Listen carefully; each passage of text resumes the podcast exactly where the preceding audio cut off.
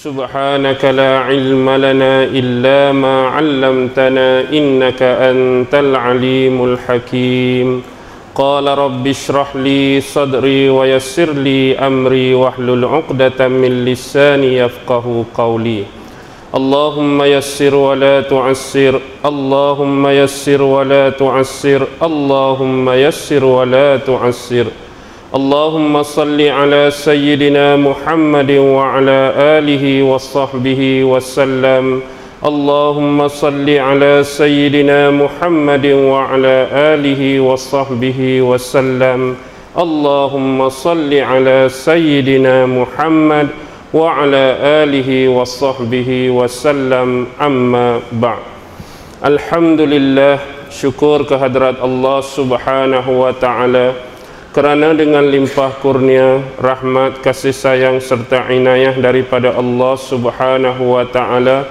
sekali lagi kita dikumpulkan oleh Allah Subhanahu wa taala.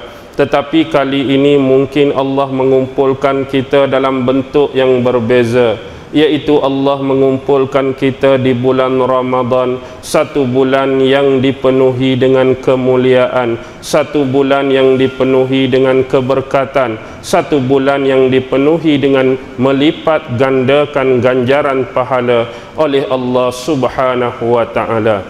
Baki lagi tajuk yang ditaklifkan untuk saya pada malam ini mungkin suatu tajuk yang cukup besar iaitu berkisar dan berkenaan dengan seorang figure, seorang individu, seorang tokoh dan seorang pemimpin Islam iaitu Sultan Muhammad Al-Fatih.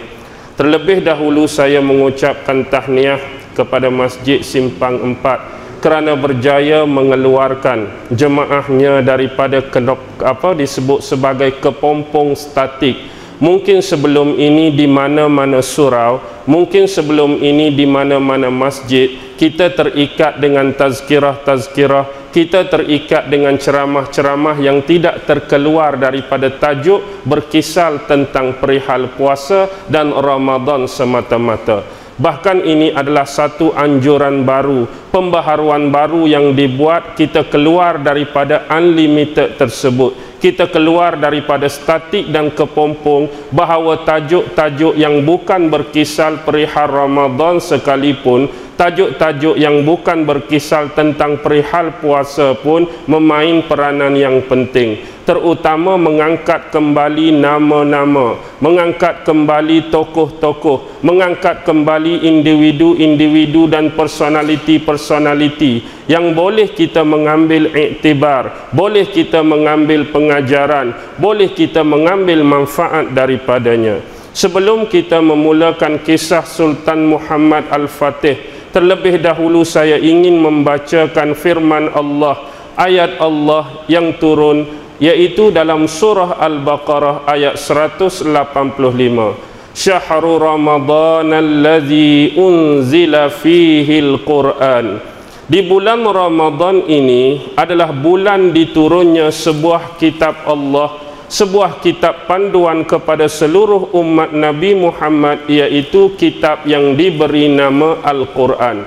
Sebenarnya panggilan Allah di sini bukan nak mengingatkan kita sebagai umat Islam agar kembali mendekati Al-Quran, agar kembali mendampingi Al-Quran, agar kembali dekat, qarib dan rapat dengan Al-Quran. Satu lagi Allah nak panggil dan mengingatkan semula bukan sahaja kitab Al-Quran yang diturunkan kepada Nabi Muhammad sallallahu alaihi wasallam ini satu-satunya kitab yang turun di bulan Ramadan Bahkan Allah nak panggil kita dan mengingatkan semua bahawa kitab-kitab yang pernah diturunkan kepada nabi-nabi, kitab-kitab yang pernah diturunkan kepada rasul-rasul sebelum ini pun diturunkan di dalam bulan yang sama, bulan yang penuh keberkatan dan kemuliaan iaitu bulan Ramadan al-Mubarak. Kita tentu seringkali uh, terlibat dengan salat witir. Antara surah yang paling kerap dibaca dalam rakaat awal, rakaat pertama salat witir ialah surah Al-A'la iaitu Sabbihis Marabbikal A'la. Cuba lihat kepada dua ayat yang terakhir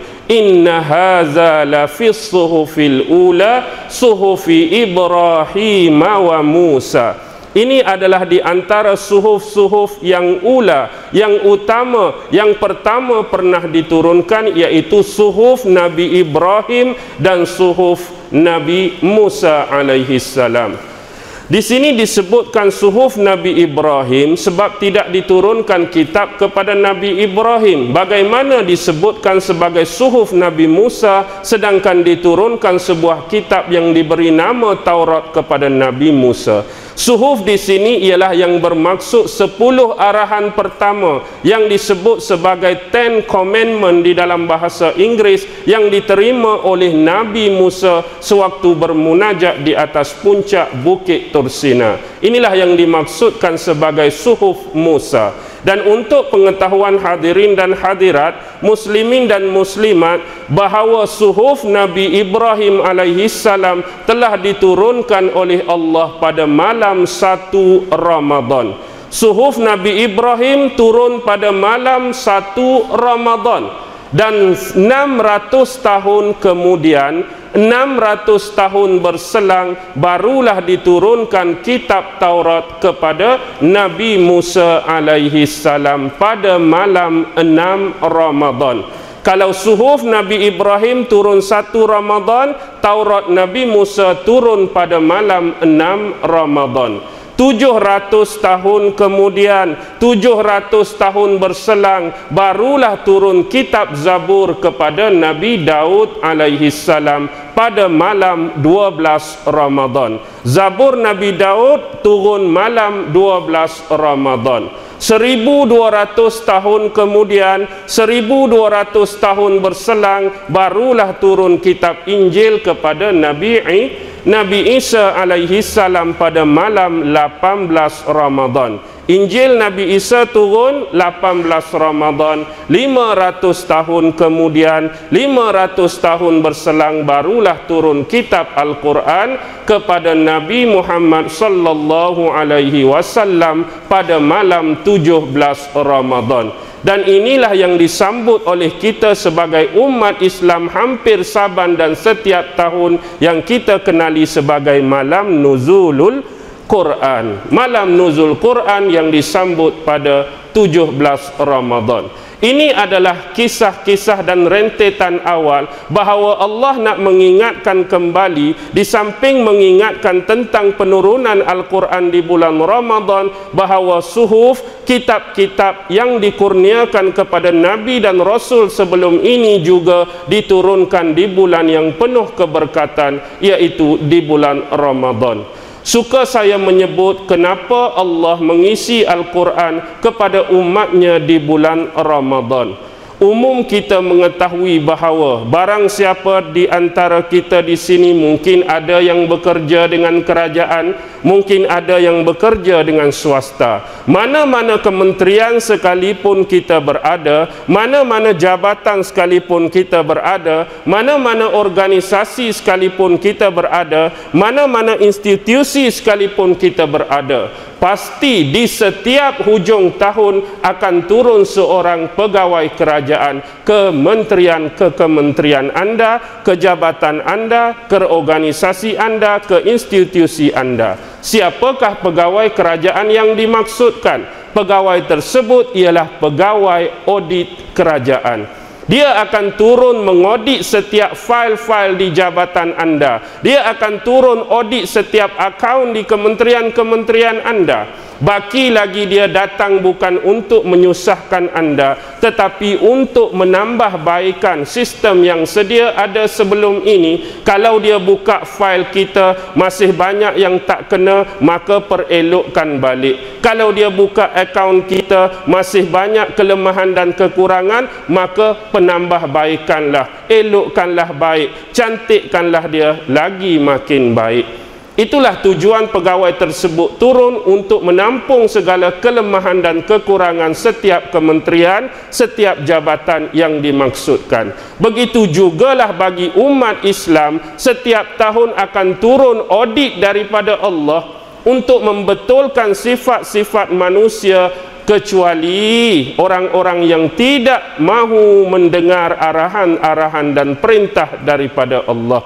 Audit yang saya maksudkan itu berlaku setahun sekali dalam setiap tahun iaitu bulan Ramadan bulan Ramadan. Allah turunkan Al-Quran nak audit ibadat-ibadat kita. Allah turunkan Al-Quran nak audit amalan-amalan kita. Allah turunkan Al-Quran nak audit perilaku-perilaku kita. Allah turunkan Al-Quran nak audit perbuatan-perbuatan kita sebelum ini. Mungkin sebelas bulan yang kita jalani sebelum ini, sebelum berdepan dengan Ramadan, banyak amalan yang kita dah buat. Banyak ibadat yang kita dah buat. Baki lagi bila kita dah punya Al-Quran, anda auditlah sendiri setiap amalan dan ibadat tersebut. Adakah sama dengan kehendak Al-Quran? Adakah sama dengan cita rasa Al-Quran? Bila anda cek balik, oi banyak lagi amalan-amalan yang aku buat sebelas bulan sebelum ni, tak sama dengan Al-Quran tak sama dengan hadis Nabi maka aku akan perelokkan dia aku akan percantikkan dia. Banyak dah selama ni duk buat ibadat kepada kamu wahai Allah. Rupa-rupanya ibadat yang sebelas bulan sebelum ni banyak lagi tak kena dengan Al-Quran. Banyak lagi tak kena dengan hadis Nabi. Aku kena baiki dia aku kena perelokkan dia kena tampung dia kena tampung kekurangan dan kelemahan tadi Baki lagi bila audit ini dalam bentuk Al-Quran dan anda hari ini malas nak baca Al-Quran, agak-agak bagaimana anda nak audit amalan dan ibadat anda sendiri. Suka saya sebutkan mungkin di luar sana ramai anak-anak muda kita yang mengatakan hidup hanya sekali. Masa muda kita nak enjoy, masa muda kita nak bergelak, masa muda kita nak senang lenang. Kalaulah kita mengambil satu sifat yang disebut sebagai masa muda hanya sekali, masa muda nak enjoy, masa muda nak main-main, masa muda nak berseronok, satu penyakit, satu bahana yang akan mengenai anda di usia tua, iaitu kejahilan yang berterusan di usia tua anda. Bayangkan kata-kata saya ini untuk anda fahami dan ambil iktibar. Kalaulah hari ini Allah mengurniakan kepada kita mata yang terang Allah mengurniakan kepada kita mata yang cerah pun kita malah nak baca Quran agak-agak mata kita dah tak kenal huruf mata kita dah mula kabur rajin tak baca Quran Hak dah terang hari ni malas nak baca, hak elok hari ni malas nak baca, nanti mata dah tak terang, mata dah kabur, jadi rajin tak baca Quran. Sorry, anda pembohong besar. Kalau hari ini Allah bagi betis yang kuat, lutut yang kuat, paha yang kuat, kuda-kuda yang kuat pun malas nak kiam kepada Allah, malas nak solat kepada Allah, malas nak rukuk dan sujud kepada Allah. Agak-agak bila dah betis anda lemah, lutut anda lemah, paha anda lemah, kuda-kuda anda pun tak berdaya, jadi rajin tak nak semayang lepas pada ni, anda berbohong sekali lagi. Kalau hari ini Allah bagi tubuh badan yang sihat pun malah nak menuntut ilmu, malah nak mari masjid, malah nak talaki dengan tok guru, malah nak baca kitab dengan ustaz, agak-agak bila anda dah kena penyakit kencing manis duduk atas tilam, kena kanser duduk atas tilam, kena jantung duduk atas tilam, anda jadi rajin tak cari guru, anda jadi rajin tak baca kitab, sorry, sekali lagi anda berbohong. Jadi gunakanlah masa yang sedia ada, kesihatan yang sedia ada, kesenangan yang sedia ada yang Allah bagi untuk takarrubkan diri anda kepada Allah. Nak dekat diri anda kepada Allah.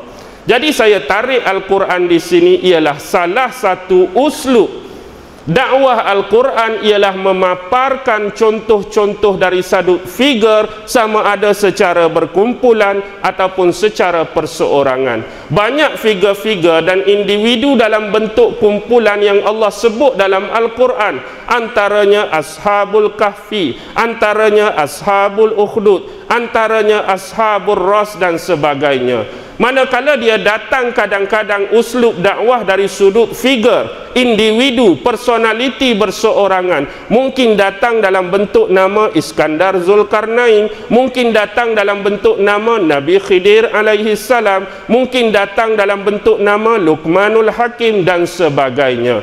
Jadi sebenarnya uslub Quran dalam bentuk dakwah ada pemaparan tentang tokoh-tokoh dan nama tertentu gunanya untuk apa? Kehidupan dan hayat mereka ada manfaat untuk kita. Kehidupan dan hayat mereka ada iktibar untuk kita. Kehidupan dan hayat mereka ada pengajaran untuk kita mengambilnya. Bila Al-Quran menjadikan ini sebagai salah satu uslub dan di luar Al-Quran sana banyaknya tokoh-tokoh yang telah memasyhurkan nama agama kita yang menaikkan nama Islam yang melonjakkan nama Islam dan salah satu yang ingin kita kisahkan dan bicarakan pada malam ini tak lain dan tak bukan ialah Sultan Muhammad Al-Fatih. Pernah dengar atau tidak sebelum ini nama figure yang cukup terkenal kerana tidak ada individu lain yang mampu memulai, yang mampu mengakhiri dan mampu menawan untuk merealisasikan sebuah hadis Rasulullah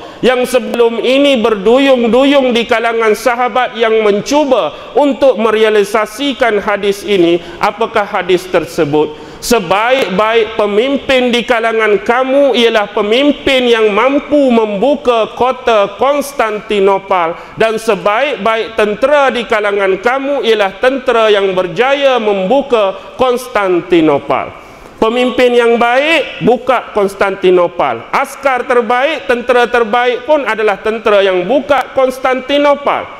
Ini hadis Nabi dan inilah yang cuba direalisasikan oleh para sahabat. Zaman Umar, Umar mencuba tapi tak berjaya. Zaman Muawiyah bin Abi Sufyan menerusi sahabat Abu Ayyub Al-Ansari juga tak berjaya. Bahkan sahabat besar Abu Ayyub Al-Ansari makam dia berada di di mana?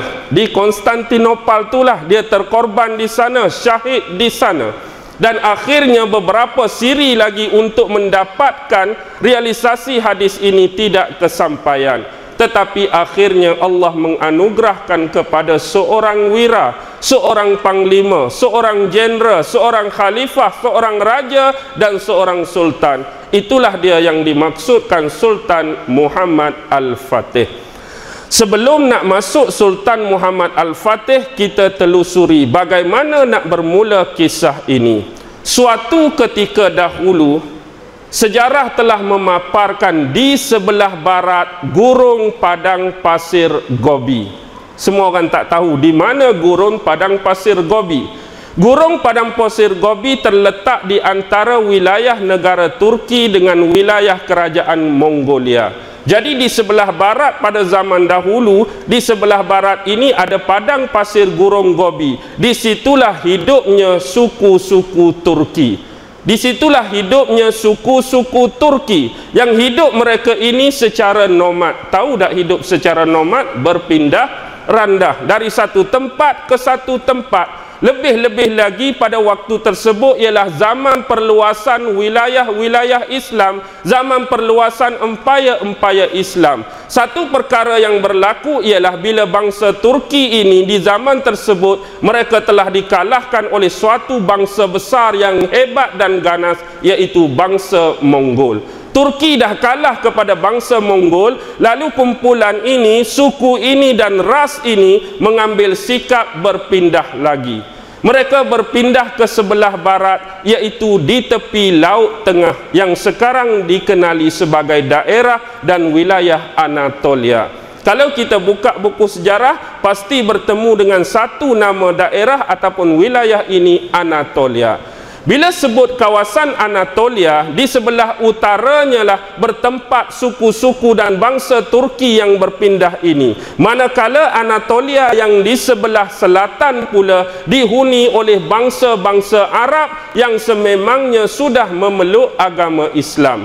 Dengan kata lain, mereka masih mencakupi tempat yang sama, daerah yang sama, wilayah yang sama, Anatolia.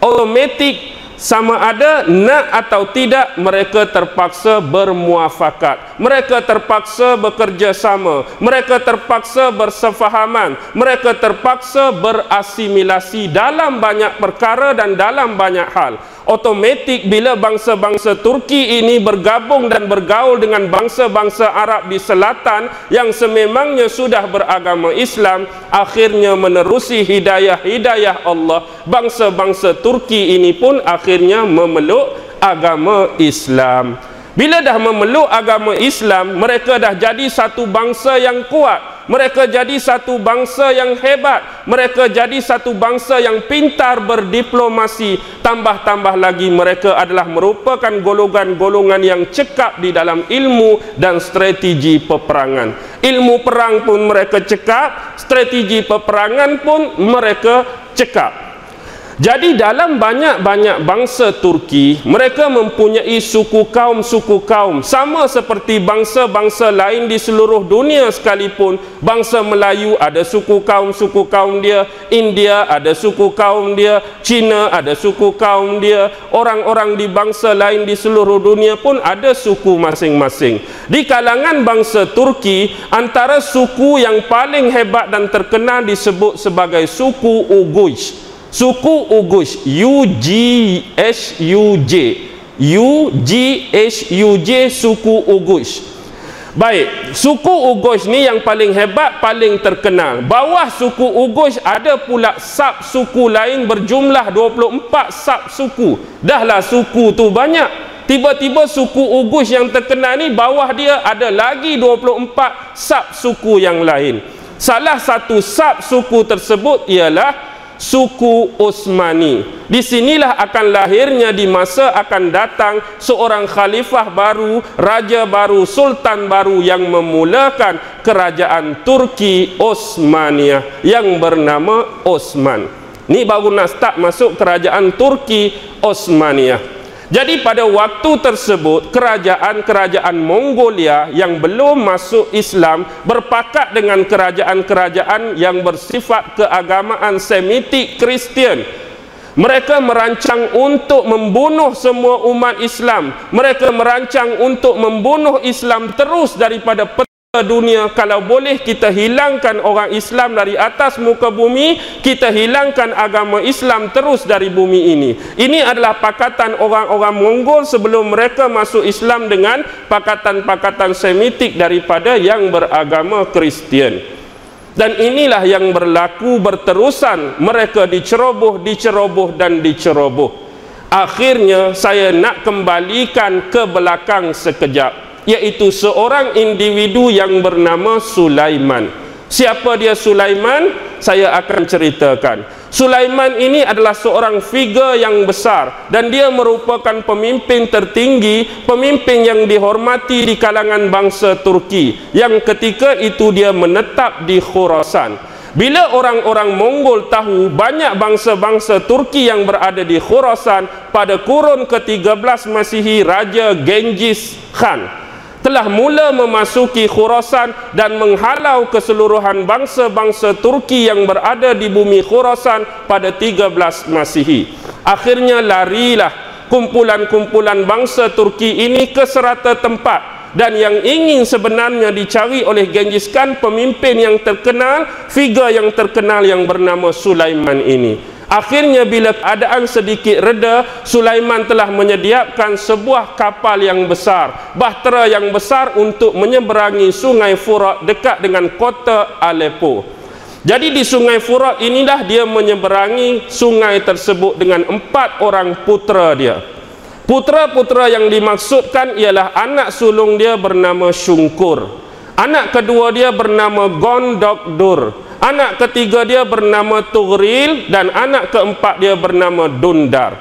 Baik, kapal ni sebenarnya karam di tengah lautan. Akibat karam tersebut, Raja Sulaiman pemimpin bapa tadi mati lemas, tenggelam dalam laut. Tetapi sayangnya keempat-empat puteranya terselamat. Bila empat puteranya terselamat, dua yang awal, iaitu Syungkur dan Dung Dokdur tadi, kembali semula ke Khurasan, bertindak sebagai orang biasa. Manakala dua anak yang ketiga dan keempat, Tughril dan Dundar tadi, mengisi kawasan di Asia Kecil.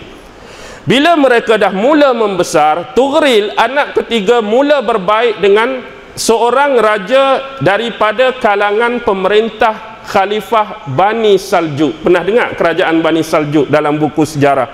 Raja terakhir Bani Saljuk ialah Sultan Auluddin yang memerintah di Konya. Jadi Tughril ni bantu Sultan Auluddin dalam pemerintahan dia. Bila tahu masih ada sisa kerajaan Bani Saljuk, maka sekali lagi Genghis Khan turun serang kerajaan Sultan Auluddin di Konya dan inilah peluang yang digunakan oleh Tughril anak ketiga tadi untuk membantu membalas jasa-jasa baik uh, Sultan Auluddin memelihara mereka selama ini. Maka akhirnya tewaslah pasukan-pasukan tentera Mongol di tangan panglima baru yang bernama Tughril tadi akibatnya Sultan Auluddin Sultan Bani kerajaan Saljuk pemerintah Saljuk bagi satu wilayah bagi satu daerah yang bernama Iski Syahar. Iski Syahar ambillah untuk kamu wahai Tughril kawasan sekitar dia kamu perintahlah. Maka bila dah dapat satu kawasan Iski Syahar dekat Tughril dia bina satu kota. Ibu kota pemerintahan diberi nama Sunggut jadi di Sunggut inilah Tughril berkahwin dan akhirnya lahir anak sulung yang diberi nama Osman.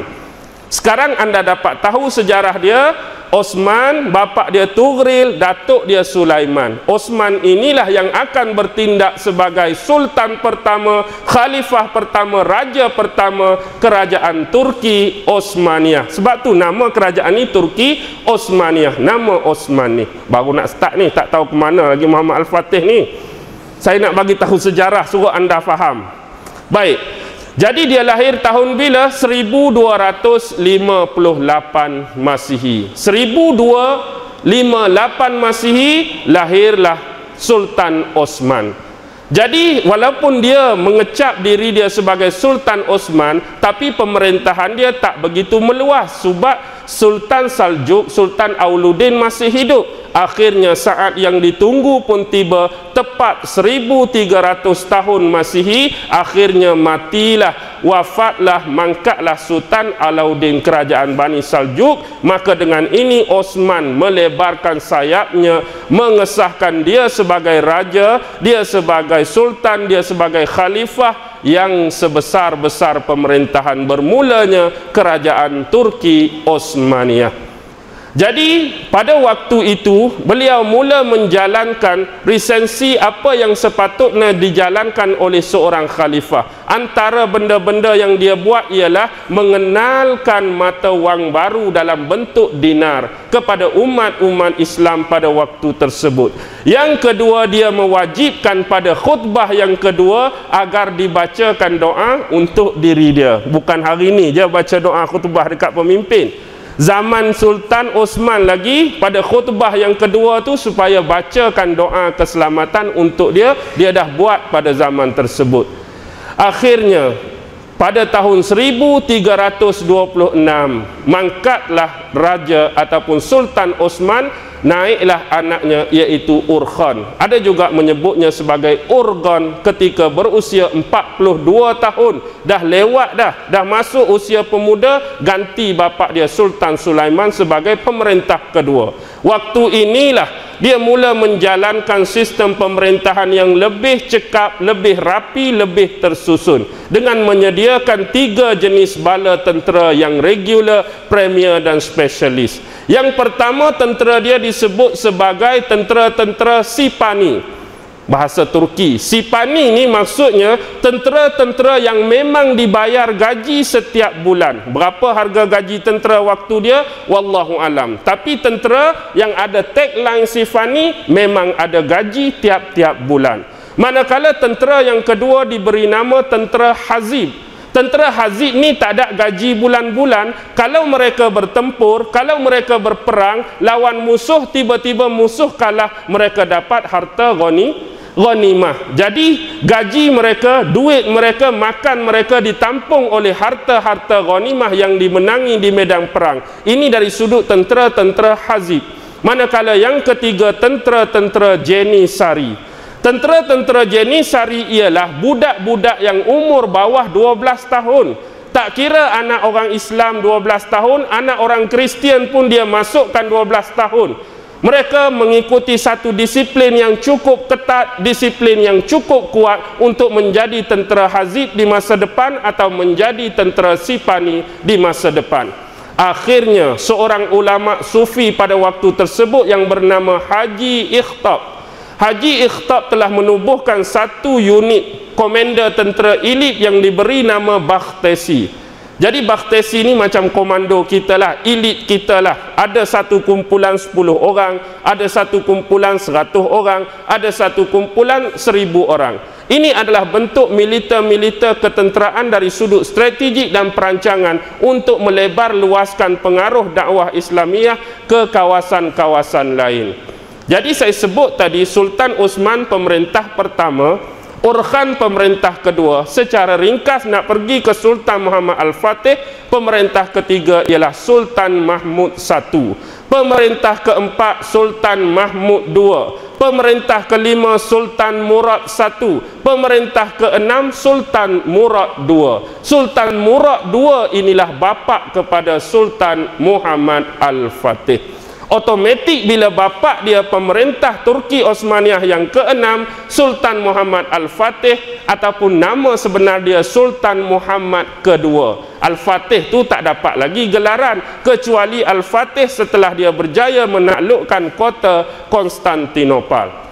Jadi otomatik bila bapa dia Sultan Murad itu pemimpin dari khalifah yang keenam maka Sultan Muhammad Al-Fatih adalah pemimpin daripada yang ketu ketujuh. Jadi dalam lapisan 18 orang khalifah Turki Osmaniyah yang ketujuh jatuh kepada Sultan Muhammad Al-Fatih.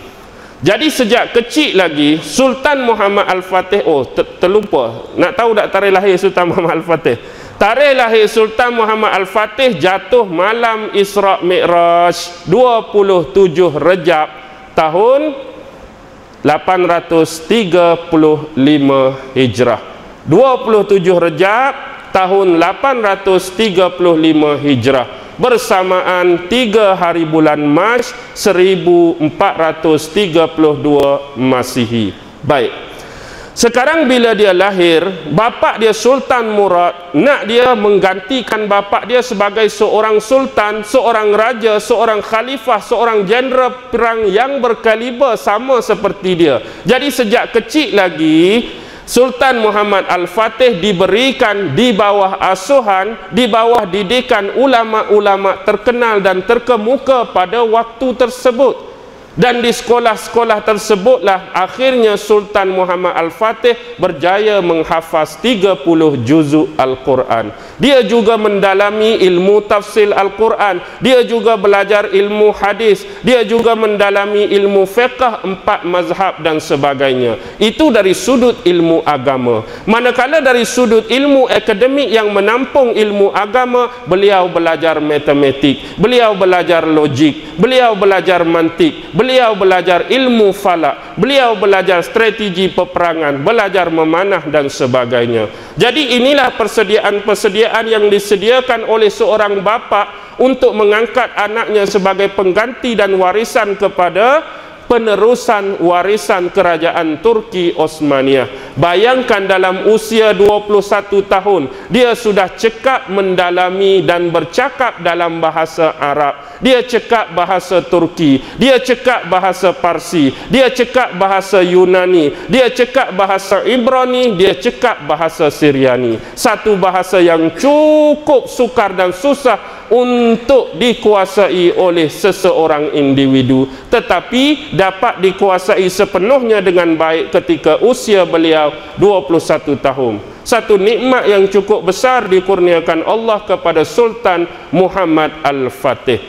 Akhirnya bila dia keluar daripada sekolah di bawah bimbingan dan didikan ulama inilah beliau akhirnya diberi satu kawasan oleh bapaknya. Dalam buku tidak disebutkan nama kawasan tersebut. Wallahu alam mungkin pada pembacaan hadirin hadirat dah ketemui nama satu kawasan tersebut di bawah wilayah taklukan dan pemerintahan bapak dia guna untuk dia belajar menjadi seorang pemimpin Bayangkan kalau kita ni di Pulau Pinang dia bagi satu di Teluk Kumbak lah katakan. Duduk dengan ulama-ulama di situ di bawah pengawasan dan pemerhatian ulama. Bagaimana dia memerintah, bagaimana dia membentuk orang di kawasan tersebut, bagaimana dia bermu bermuamalah dengan orang kawasan tersebut, bagaimana dia membantu meningkatkan orang kawasan tersebut, semua ulama duk perhati. Setiap bulan akan diberi uh, apa ni catatan-catatan tentang perkembangan demi perkembangan kepada bapa dia selaku sebagai khalifah sultan dan raja Turki Osmaniyah waktu tersebut. Akhirnya saat pun tiba bila bapaknya mangkat.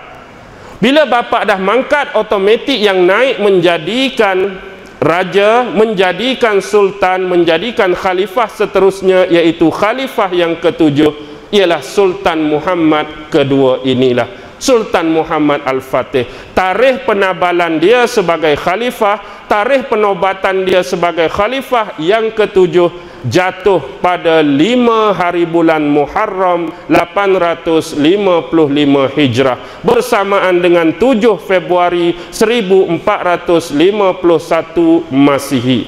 Baik. Bila dah dia jadi khalifah, nombor satu dia nak realisasikan antara impian-impian sahabat sebelum ni banyak dah sahabat Umar nak takluk Konstantinopel Muawiyah nak takluk banyak khalifah-khalifah sebelum dia nak takluk tapi tak berjaya. Dan inilah rancangan awal dia bila naik sebagai khalifah dia merancang untuk menakluk Konstantinopel.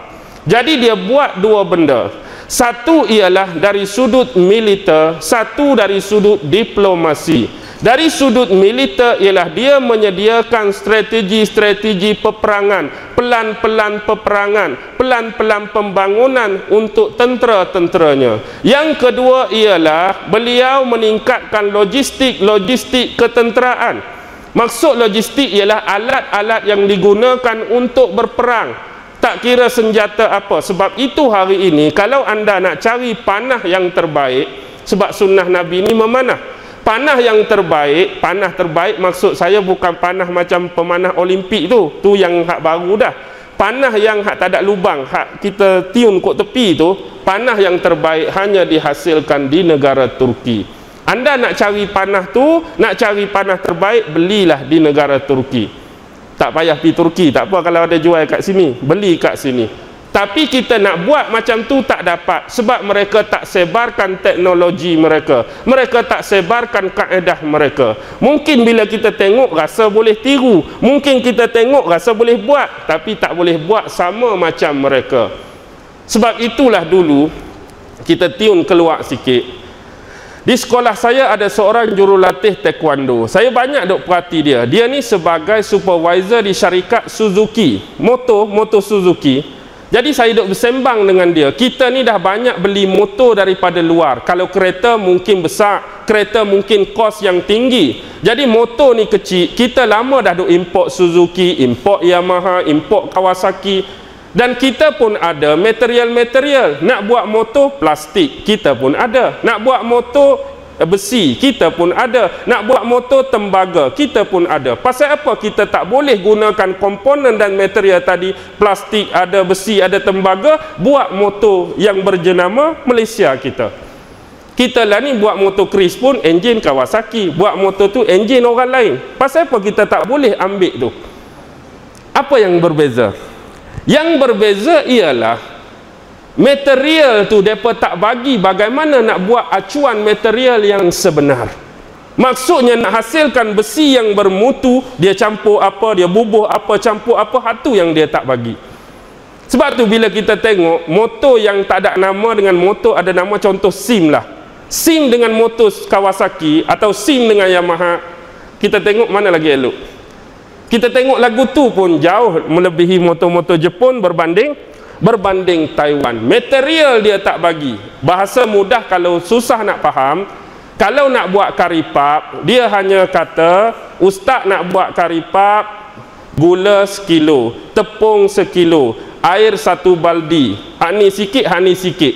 Benda tu dia cakap tapi dia kata nak uli 3 minit dia tak cakap kita uli 10 minit dia sebenarnya uli 3 minit ha, cara nak buat tu bahan-bahan dia sebut tapi dia cara nak buat goreng 3 minit kita pi goreng 15 minit Hatu yang jadi tak sama. Hatu yang depa tak mau kita tahu rahsia bagaimana nak buat material tu. Jadi kalau kita tahu rahsia tu memang boleh buat enjin sendirilah. Tapi sampai hari ni tak boleh buat. Sama macam panah.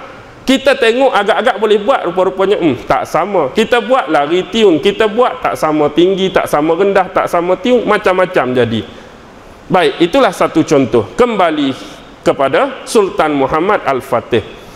Jadi bila dah sedia dari sudut diplomasi, dia mengikat kembali hubungan baik dengan jiran tetangga dengan negara-negara sekitar yang pernah menjadi enam enam taklukan sultan sebelum dia. Banyak kawasan-kawasan yang dah ditakluk terutamanya kawasan Asia Kecil, kawasan Anatolia, kawasan-kawasan daerah Balkan, kawasan-kawasan daerah Albania, Yunani, Romania dan sebagainya. Jadi dia mengikat kembali hubungan dengan negara-negara tadi untuk menghilangkan pengaruh Rom Timur tadi. Ingat, bila sebut Rom Timur merujuk kepada Byzantium, Konstantinopel. Kalau Rom Barat merujuk kepada Vatican City di Ita, Itali. Ingat, Rom ni dua. Rom Barat, Vatican City di Itali, Rom Timur hak ni ni, Byzantium ataupun Konstantinopel. Mereka dah memerintah 11 abad, lama dah. Seorang pun tak berani, seorang pun kalah dengan mereka. Jadi bermulalah detik-detik yang ditunggu akhirnya Sultan Muhammad Al-Fatih menyediakan hampir 4 juta tentera. Jumlah yang cukup besar pada waktu tersebut 4 juta tentera Islam mengepung kota Konstantinopel dari arah darat. Tetapi inilah nak sebut setelah lama memerintah 11 abad segala kelengkapan, segala logistik, segala manajemen, segala perancangan mereka kuasai. Hampir di waktu tersebut dah tewas 30 ribu daripada 4 juta tu 30 ribu dah tewas tentera Islam. Mati dah 30 ribu. Tapi belum masih dapat mendekati kota Konstantinopel jadi berundur buat seketika ikut pula jalan laut jalan darat memang tak mampu dah sebab dia kota tinggi masuk jalan darat memang tunggu orang panah sajalah guna manjanik guna hak besar-besar tu tak berjaya jadi bila nak guna jalan laut ada tiga benda penghalang. Di kawasan tersebut memang strategi. Satu ada Teluk Bosporus. Yang kedua ada Lautan Galata, yang ketiga ada Golden Horn. Tanduk emas. Tanduk emas tu yang paling dekat dengan kota Konstantinopel ada Lautan Galata, sebelum tu ialah Teluk ataupun Selat Bosporus. Sebelum ini pengiran-pengiran Kiev tahu tak pengiran Kiev raja-raja kawasan di Rusia nu kawasan Tantan dulu pernah nak cuba serang Konstantinopel pada abad ke-10 Hijrah. Jadi mereka bawa kapal-kapal laut yang besar masuk selat ataupun teluk Bosporus ni. Tiba-tiba orang-orang Byzantium, orang-orang Konstantinopel mereka lebih cekap mereka dah isi dalam laut tu dengan rantai-rantai besi yang besar kok atas duk laut kita tengok tak ada apa-apa. Rupa-rupanya bawah tu sikit penuh dengan rantai-rantai. Bila kapal lalu jadi jadi tersekat dengan rantai-rantai besi rantai-rantai itu akan mengikat dan menghakkan perjalanan kapal. Di mana? Di kawasan Teluk Bosporus di kawasan Lautan Galata dan di kawasan Golden Horn semenanjung ataupun disebut sebagai tanduk emas. Tiga jajaran ada. Satu pun tak lepas lalu akhirnya mereka mengelilingi lautan Galata baru masuk ke muara semenanjung emas. Bankrupt terus kena serangan. Ini pengirang kaf dulu. Jadi bila tengok strategi ini dapat ilham oleh Sultan Muhammad Al-Fatih. Kalau dulu dia keluarkan kapal dia dari Teluk Bosporus, dia mengelilingi lautan Galata. Kali ini perancangan dan ilham Sultan Muhammad Al-Fatih keluarkan kapal kita dari Teluk Bosporus, kita tak akan mengelilingi lautan Galata, kita akan rentas lautan Galata.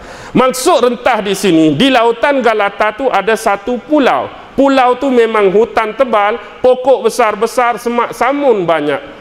Jadi pada perkiraan orang Konstantinopel tak logik kapal akan naik kok bahagian darat tersebut. Rupa-rupanya dia naik kok darat. Satu malam saja dia mampu menyeberangkan 70 kapal laut dia. Hak sebelum ni ada pulau situ, automatik keluar Teluk Basparah, mereka mengelilingi lautan Galata. Dah kapal mesti lalu ke air. Tiba-tiba malam tu depa cantas pokok yang besar-besar bubuh minyak di batang pokok. Jadi dia letak balak, letak balak, letak balak, dia golek kapal tu ke atas darat. Faham tak? Jadi dia tebang-tebang pokok macam kayu balak, dia bubuh minyak di kayu tu jadi tolak kapal tu senang. Jadi mukjizat Allah mungkin karamah Allah pada dia tujuh biji, tujuh puluh biji kapal tu satu malam saja tujuh biji kapal boleh lepas. Jadi terkejut orang-orang Konstantinopel bila tujuh puluh kapal betul-betul dah duduk di Golden Horn. Duduk di uh, tanduk emas depan mereka. Susah nak lepas laut Galata. Sebab mereka seberang itulah boleh melepasi rantai-rantai besi dalam lautan Galata. Jadi bila dah lepas berlakulah peperangan yang sengit. Akhirnya sebuah kota yang disebut-sebut sebagai kota yang tak pernah disentuh oleh musuh akhirnya jatuh terbenam di tangan tentera-tentera yang tak pernah takutkan kematian. Akhirnya daripada 4 juta jumlah terkorban umat Islam ialah 265 ribu bukan sikit daripada 4 juta yang terkorban prajurit tentera Islam 265 ribu terkorban lalu akhirnya jatuhlah runtuhlah kerajaan Konstantinopel sebelum ini yang tidak pernah ditewaskan oleh mana-mana pesaing oleh mana-mana musuh mereka sejak 11 abad yang lalu. Bila jatuh dia pada 20 Jumadil awal tahun 857 Hijrah bersamaan dengan 29 hari bulan 5 1453 Masihi bila dah jatuh, naiklah kuda Sultan Muhammad Al-Fatih menuju ke kota Konstantinopel. Bila sampai di sana dia turun daripada kuda dan sujud syukur kepada Allah kerana telah memenangi peperangan ini. Dan dia bersyukur dapat merealisasikan hadis Nabi sebaik-baik pemimpin ialah pemimpin yang membuka Konstantinopel dan sebaik-baik tentera ialah tentera yang membuka Konstantinopel. Lalu dia berjalan menuju ke gereja Hagia Sophia di gereja inilah dia masuk dan kemudian menukarkan gereja ini menjadi sebuah mas masjid. Lalu dia menjadikan Konstantinopel bandar baru, kota baru, tembok baru yang dia tawan sebagai ibu kota dan pusat pemerintahan baru bagi kerajaan Turki Osmaniyah yang pertama menerusi beliau uh, khalifah yang ketujuh daripada Turki Osmaniyah. Lalu dia menamakan tempat tersebut sebagai Is Is Is Istanbul. Sebelum Istanbul tak lagi. Ha inilah kata sejarah. Dia asalnya dia letak nama Islambul. Islambul dalam bahasa Turki bermaksud bol ialah negeri, Islam ialah Islam. Dia letak nama Islambul iaitu negeri Islam. Selepas dia meninggal dan dah berlaku beberapa perubahan dalam pemerintahan beberapa perubahan dari sudut masa waktu dan sebagainya maka lama-lama Istanbul pun bertukar menjadi Istan Istanbul. Piramli tambah Isketambola tak tu tiga Abdul punya cerita Isketambola tu. Baik okey. Sekarang itulah sejarahnya. Jadi bila dia dah dapat tu dia punya perancangan yang lebih besar.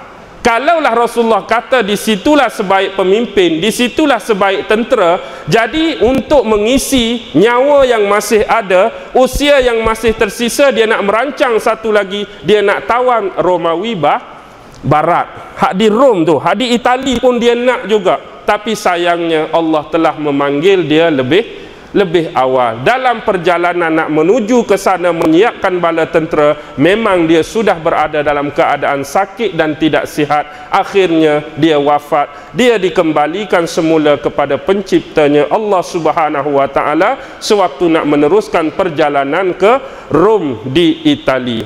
Dia meninggal pada bila pada bulan Rabiul Awal tahun 886 Hijrah bersamaan dengan 1481 Masihi.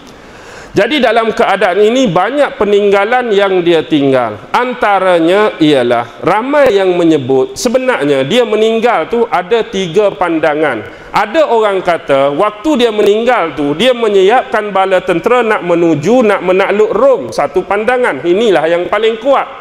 Yang kedua mengatakan dia bukan nak pergi ke Rom. Dia nak pergi tawan negara Perancis dulu. Dan pendapat yang ketiga bukan juga ke Rom dan ke Perancis tapi dia nak pergi ke Spanyol dulu. Jadi ada tiga, Rom, Perancis, Spanyol. Tapi yang paling kuat memang Perancis dengan Spanyol kena lalu sebelum sampai ke ke Rom itu. Otomatiklah di tengah jalan. Kita kata memang 3 in 1 tapi tujuan utama adalah Romawi Barat iaitu di Vatican City di kawasan Itali sekarang.